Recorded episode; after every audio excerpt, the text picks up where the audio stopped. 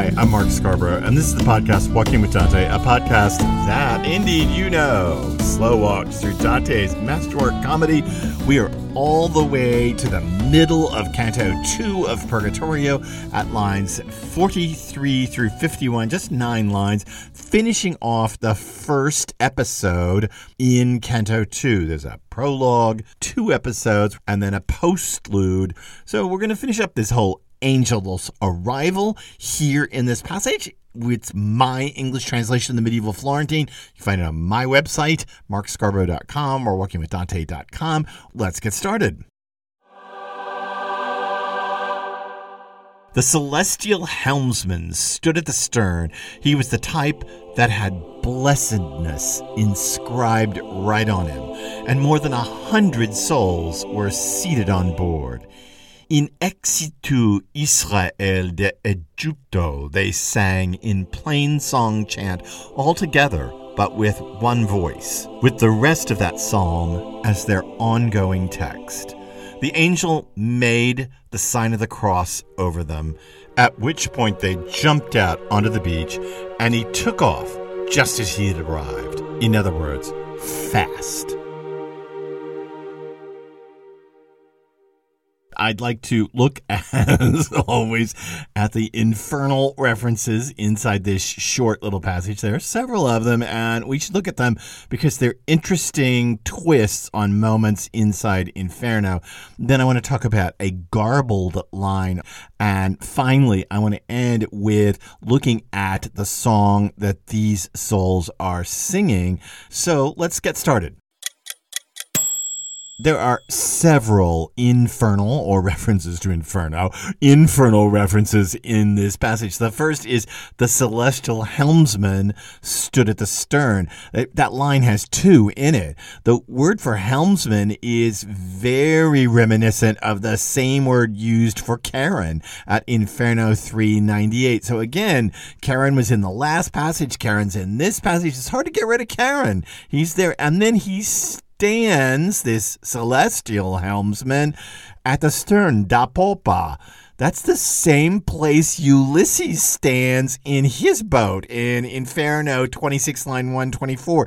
The references to Ulysses and Charon are just thick in this text. It's hard to get away from them, and I think it's really important to see them. A boundary keeper and a boundary overstepper to use terrible English. We're just being told over and over again that there are boundaries and there are people who overstep them, and then there are ways to overstep them that have some kind of divine sanction. Man, are we coming back to that? There's another reference to Charon in this passage, and that's right toward the end at line 50. The angel makes the sign of the cross over the souls after they have landed at the shore, and then they jump out onto the beach. And the verb used in the Florentine, sigitar, is so reminiscent of the verb used way back in Inferno 3, line 116, for the souls who throw themselves into Charon's boat. And remember, we talked about this, how that they're fears have been morphed into their desires and they throw themselves into Charon's boat because it's like they can't wait to get to hell because at this point the what it is that they fear most has actually become what they desire most their own damnation well it's interesting that that verb gets reiterated here and this time it's a reflexive verb. So again, they're responsible for what they're trying to do here, and they're flinging themselves this time not into a boat, but out of a boat and onto the shore. We have this notion in mirrored sequences of souls flinging themselves toward what they want. And these souls are flinging themselves toward purgatory. And as we will come to see, they are flinging themselves toward love. There's a garbled line in this text right up at the top. It says, The celestial helmsman stood at the stern. He was the type that had blessedness inscribed right on him. And you should know that there are all kinds of problems with this line. I have chosen actually a reading that is not the Petrocchi reading, which is the standard text I use. I've chosen an alternate reading to translate this line. We could also translate it in more the Petrocchi fashion is he causes blessedness to be written on those who look on him. It's a question of where's the blessedness written? Is it written on the angel or when you look at him do you get it written on you? This all has to do with some problems in the medieval Florentine and I just want to stop here on this garbled line and say that we are approaching more and more lines in the poem that are garbled in the manuscript tradition. This may be a function of being in the redeemed part of the afterlife. We're getting closer to where people will want to correct Dante. And they'll want to say, oh, no, wait, you know, Dante couldn't have written that by looking at an angel, not at God, an angel, you get blessedness written on you. No, you can only get blessedness written on you if you look on God. And so they corrected the text so that it is the blessedness is written on the angel? It could be. I mean, it's hard to say, but I can tell you this is what I feel. As we approach more and more textual problems in Purgatorio and then Paradiso, we're getting close to pieces that get heterodox, and Dante's thinking gets very difficult in a very strictly orthodox context. And it may be that people are wanting to garble the lines or slightly rewrite them to pull Dante back from the brink. This garbling may not occur so much in Inferno because A, Inferno is easier. I know that seems ridiculous, right? I mean, Inferno is hard, but Inferno is easier. That is, the plot is easier to understand, and the theology is not getting quite so close to the church church. I like to think of Inferno as across the Tiber, not even yet in Vatican Square. Purgatorio is getting more in Vatican Square. And then, of course, St. Peter's wasn't built the way it is now in Dante's day, but still, nonetheless, still, nonetheless, Paradiso is moving into St. Peter's. I mean, I like to think that it's moving closer and closer to the seat of Roman Catholicism. So as we, it's ridiculous, but as we get closer Mm, maybe manuscript scribes are going to get more and more nervous with Dante's heterodox statements. This is totally off the subject, but since the first of the year, I have spent time reading every single word that Kafka ever wrote, including all his incomplete stories, his letters, his diaries. What's really interesting is there's a new edition of Kafka's diaries out because the literary executor for Kafka's estate expurgated his diaries and removed certain things that this literary executor thought would be offensive to the general public, and also ways that Kafka himself uh, didn't say complimentary things about the man who became his literary executor. All that was taken out in the first publication, and now in the revision, it's been put back in. See, somebody's trying to clean Kafka up to take out, well, just to be blunt, some of the homoerotic passages in his diaries, uh, all the, the visits to brothels. They're kind of cleaning that up and cleaning Kafka's reputation up. Now we're more comfortable with it, so we're okay with Kafka being kind of a strange amalgam of desires. Well, in the same way, we might be more okay with Dante being a little more heterodox than, let's say, your run of the mill 14th century scribe. These souls arrive in a boat and they are singing a psalm. It is important for us to know exactly what psalm they are singing. In the current Bible, as we now have the Bible, this psalm they're singing is split in two. It is now Psalm 114 and 115. In Dante's day, in the Vulgate, it is just Psalm 113. And they're apparently singing the whole thing. And I want to go over this with you. I'm going to read it to you. I'm going to talk about it as I read it. Uh, this is the New Revised Standard Version of the Bible. It is very clear in the text that they sing the whole thing, which would mean mm, they would sing the Vulgate Psalm 113, or in modern Bibles, Psalm 114 and 115 together. Let's just start through the psalm.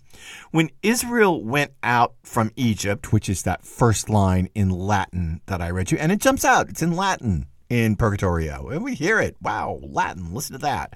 When Israel went out from Egypt, the house of Jacob from a people of strange language, Judah became God's sanctuary, Israel his dominion. Okay, let's just stop right there. What it's talking about is the Exodus, in which the Israelites come up out of Egypt cross the Red Sea or the Sea of Reeds, you know, the whole Charlton Heston Ten Commandments thing. Pharaoh's army is destroyed. And then in this psalm, the whole giving of the law at Mount Sinai and the wandering in the wilderness for 40 years, that's all just dropped. It's as if they come out of Egypt and they go right to the promised land. That seems really important because A, this is Easter Sunday morning, and B, Passover is directly related to Easter. After all, Jesus' Last Supper, the so called Last Supper with his disciples, is a Passover Seder. That's what they're doing. They're breaking matzah. And he's talking about himself as the center of the Seder, but it is nonetheless a Seder. Mm, we celebrate Passover in my house. My husband is Jewish. We just came through a Seder at our house. We rehearse this story of coming up out of Egypt. That's what's being done here. You notice that the souls are crossing over the sea with an angel. You notice the crossing of the waters metaphor that's going on here. You notice how that's picked up. Just think about how the Exodus story is so crucial to the redemption story. And think about why Dante would put that here, because Passover is connected to Easter, because it's all part of coming up out of Egypt into a new life, into the promised land, into, here we come, Mount Purgatory. Think about all of this and why this would be seated here. And this will become even more important to you when you know more about what the geography of Purgatory is. But we'll save that and just say that it's important for us to see the Exodus experience. Reading on in the Psalm. The sea looked and fled. There's your parting of the Red Sea. Jordan turned back. Okay, so we've skipped over Mount Sinai and the wandering in the wilderness, and now this is the parting of the Jordan River from Joshua. So basically, we skipped, I don't know, 40,000 words of Torah, and we went straight from the parting of the Red Sea to the parting of the Jordan. But uh, so the psalm goes. The Jordan turned back. The mountains skipped like rams and the hills like lambs. I mean, the whole world, the cosmos is alive. The mountains are skipping and dancing around out of this moment of redemption. Remember what we just had? We just had the cosmos alive with Aurora's cheeks turning orange. Well, in this psalm, creation is alive. Oh, so intriguing that Dante would pick this psalm. There's other reasons it's intriguing too, but we'll get to it. Let me read on in the psalm. Why is it, O sea, that you flee back? O Jordan, that you turn back? O mountains, that you skip like rams? O hills, like lambs? Tremble, O earth, at the presence of the Lord, at the presence of the God of Jacob, who turns the rock into a pool of water and flint into a spring of water. More water imagery. Why are the hills dancing around? Well, because God is present. And how do we know God is present? Because God brings water. It's not just that you pass through water, but this is a reference to Moses striking the rock and it bringing forth water in the desert. Water is, of course, a source of life. So not only is it the method of your deliverance, but it is the very method of your survival in a desert climate. Moving on in the psalm. Not to us, O Lord, not to us, but to your name give glory, for the sake of your steadfast love and your faithfulness. Why should the nations say, Where is their God? So now we've had a turn in modern Bibles, we're into the next psalm. But if we just saw this as one text and they sing the whole thing, so we've had this turn from creation leaping around to all the other nations who look on the nation of Israel and say, Hey, where is this God that you say makes the hills skip around? And here comes the answer Our God is in heaven. He does whatever he pleases. Their idols are silver and gold, the work of human hands. They have mouths, but do not speak, eyes, but do not see. They have ears, but do not hear, noses, but do not smell. They have hands, but do not feel, feet, but do not walk. They make no sound in their throats. Those who make them are like them. So are all who trust in them. Here's the deal the pagans all say, Where's your God? I don't see it. And the answer is, our God is transcendent. Your God looks like you. Your God has eyes and ears and mouths, and you make images of your God. Our God is so transcendent that God is not part of this image construct. And this is going to play big into Dante because Dante's notion of God is super transcendent. We will not see God until the very last of the last canto of Paradiso. Dante borders, this is too much to say, but Dante borders up on being a deist his God is very remote. Now, the difference between a deist and Dante is that finally this God is seeable and knowable. He hasn't been locked out of the universe, or she hasn't been locked out of the universe. Instead, this God can be reached, but is so remote, so far away. Dante's conception is of kind of ultimate transcendence just like this psalm going on in it. O Israel, trust in the Lord. He is their help and their shield. O house of Aaron, trust in the Lord. He is their help and their shield. You who fear the Lord, trust in the Lord. He is their help and their shield. It's kind of repeated. You can tell it's a song to be sung in a liturgy in the temple because it's got these repeated lines to it. The Lord has been mindful of us. He will bless us. He will bless the house of Israel, bless the house of Aaron. He will bless those who fear the Lord, both great and small. And then it makes a slight turn. Watch this turn. May the Lord give you, so suddenly it's me, the reader. So this is like the congregation. May the Lord give you increase, both you and your children. You can also imagine the congregation and the leader singing back and forth to each other. And now the leader sings, May the Lord give you increase, both you and your children. May you be blessed by the Lord who made heaven and earth. And then here comes the really fascinating part. Remember, they sing all of it. The heavens are the Lord's heavens, the earth belongs to human beings. So fascinating. We are on Mount Purgatory. Where is Mount Purgatory? It's on earth. In fact, Dante will be subjected to all the earthly terrestrial things that you are. To breathing, he's breathing air. This is the earth. He's breathing our air. Mm, yeah, I breathed in hell, but you know, here he's going to huff and puff. The climb is going to be hard. He's going to get hot. He's going to get cold. The sun is going to come up. The sun is going to come down. This is a fully human place.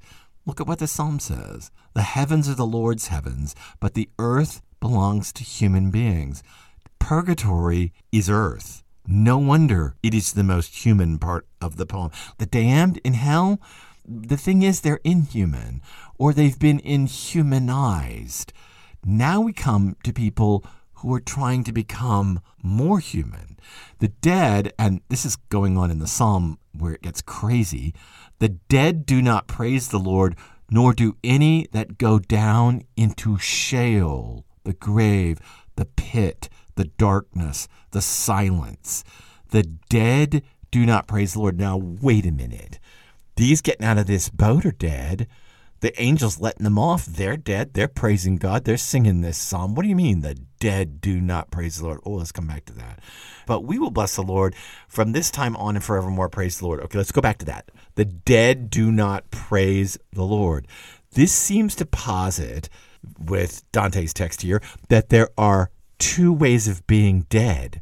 You can be dead, dead, like the damned, or you can be dead and trying to become something else like these souls. In other words, the dead who have gone down to Sheol, the grave, the pit, the underworld, those are all those people we passed. Francesca, Ulysses, and Guido Feltro, and Judas, and Cassius, and I, the whole bit, and Brutus. Those are all the dead, and they don't praise the Lord, to use this Psalm's terms, because there must be different ways of being dead. Wow, that is quite a statement. When you feel dead inside, I know this is kind of funky, but just give it to me. When you feel dead inside, there are different ways to feel dead inside. You can feel dead inside, as in a dead end, and nothing good will ever happen. Or you can feel dead inside and still, my gosh, pant, exhaust yourself, try your best to get out of it, to climb, to get somewhere. Two different ways to be dead in this text because even though the psalm says the dead who go down to Sheol don't praise the Lord, these souls getting out of this boat in Christian theology are definitely praising the Lord. Let me say one other thing about this psalm that is used here. It is actually a very significant psalm in the Middle Ages musically. They're singing plain song chant in one voice. Think Gregorian chant.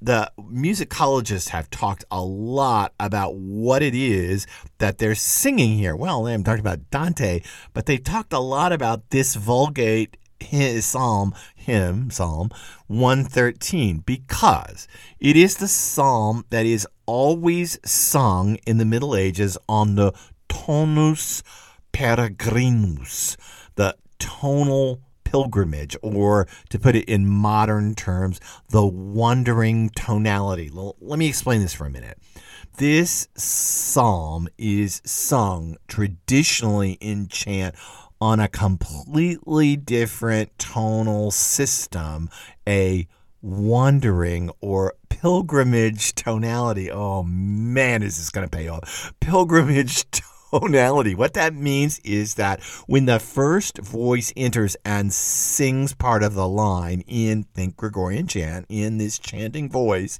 when the voice or the response or the antiphon comes back in, it is actually lower, sometimes a step lower. Mm, intervals, musical intervals aren't necessarily the same thing in the Middle Ages, but let's say a step lower than the initial voice.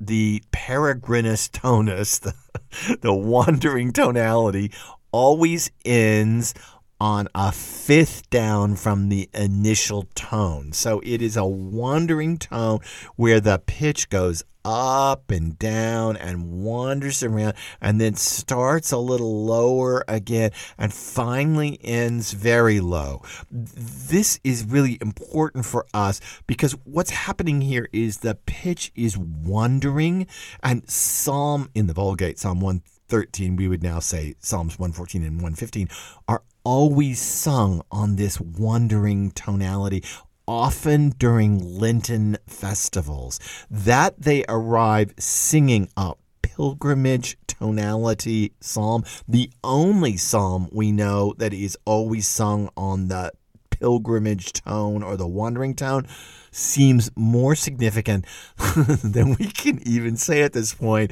But we're going to have to wait for the full whammy of that until the next episode of this podcast. Okay, that's our podcast on the first episode in Canto 2 with the arrival of the angel and his boat full of souls. We're about then to move to our second incident or sequence in the second canto. But before we do that, let me take a minute and go all the way back to line 13 and read the entire first incident with the angel from Canto 2. And behold, right there, in the mist of the morning, like Mars glowing red through the fog and suspended low above the sea's western edge, there appeared to me, and I hope I'll see it again, a light that was coming so fast across the sea so that nothing can compare to its flight. I turned my eyes away for just a moment to ask a question of my guide Virgil, but then I saw it again, seemingly brighter and bigger than before. Then on either side of it there appeared something that seemed so white. I really had no idea what. And then something even whiter just below it. My master still didn't utter a word, but when that first whiteness appeared to be wings, he then recognized the boatman, and he cried out to me, Do it! Do it! Get down on your knees. Behold the angel of God. Fold your hands. From now on out, you're going to see officials of this ilk. See how he disdains all human devices, so much so that he won't use oars or sails, nothing else except his wings, even though the shores are so far apart. See how he stretches his wings straight up to heaven, beating the air with those eternal feathers that won't ever molt, as mortal plumage does. Then, as the heavenly bird came closer and closer, its radiance got so much brighter that my eyes couldn't take it up close. So I looked down and he came up to the shore with a ship so fast and light that its keel drew no water at all. The celestial helmsman stood at the stern. He was the type that had blessedness inscribed right on him, and more than a hundred souls were seated on board. In exitu Israel de Egypto, they sang in plain song chant. all together with one voice, with the rest of that psalm as their ongoing text. The angel made the sign of the cross over them, at which point they jumped out onto the beach and he took off as he arrived. In other words, fast. I hope you enjoyed this episode of the podcast Walking with Dante. I hope that you will subscribe, rate, do all those things you have to do. I could really use some ratings. Make sure you're subscribed to Walking with Dante. How can you want to miss Purgatorio? We got very religious in this episode. I tried to pull it back. We're talking about depression, but we spent a lot of time talking about a psalm. Don't be afraid it's okay that we're delving this far into theology. We kind of have to to understand what's going on in the text. I will constantly be trying to pull it back into our modern lives, but you do have to realize that I can only go so far. And the poem is going to stop me from making, I don't know, it's going to stop me from making some grand Freudian psychoanalytic help out of it.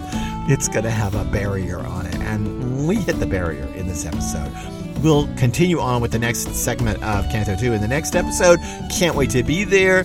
It gets weirder from here and gets out to another song, which is quite different than a psalm. I'm Mark Scarbrough. I'll see you then.